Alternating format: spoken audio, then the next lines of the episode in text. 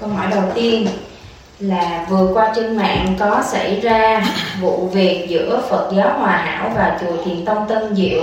Nhiều người cũng rất quan tâm đến sự việc này. Chúng con muốn biết ý kiến của thầy về sự việc nêu trên.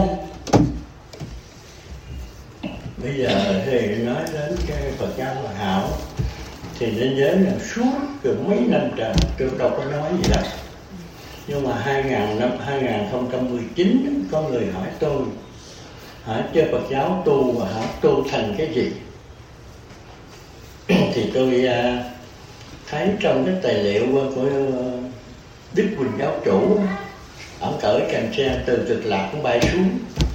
Ông nói ông là Phật à, ở trên cực lạc bay xuống. Thì mình tin rằng ở xuống đây dạy cái đạo thì à, ông dạy để cho tín đồ lên cực lạc ở. Thì tôi nói tôi ờ, đạo hảo tu để lên cực lạc ở.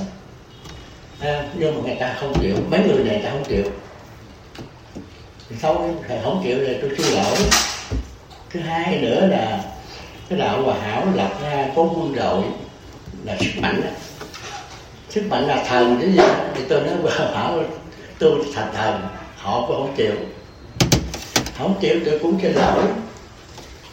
Nhưng mà không biết họ có chấp nhận cái xin lỗi không rồi họ chính trị và chửi tôi.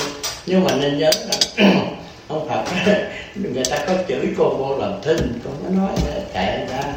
Thế gian này mà, thế giới này là thế giới hơn thua tranh giành. Nếu mà con trả lời thì con cũng hơn thua tranh giành.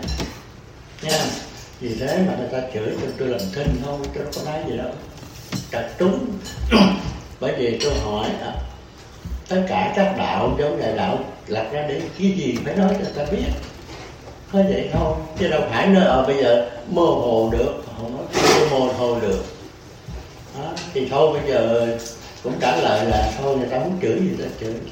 Vì tôi có bổn phận nói ra ai chửi chửi ai mắng mắng gì cũng được không sao đừng có quan tâm nhưng mà cái chuyện gì nó đến nó sẽ đến vậy thôi. Thành ra cái chuyện này là tất cả cái truyền tông nó ra đời là, là do ông Phật ông sắp đặt chứ không phải là chú không có tài nào mà làm cái chuyện này đâu. Đó. chú chỉ là cái người có bổn phận có cái miệng la lên nói lên thôi chứ không phải đã có cái gì ở đó rồi con hỏi tiếp đi.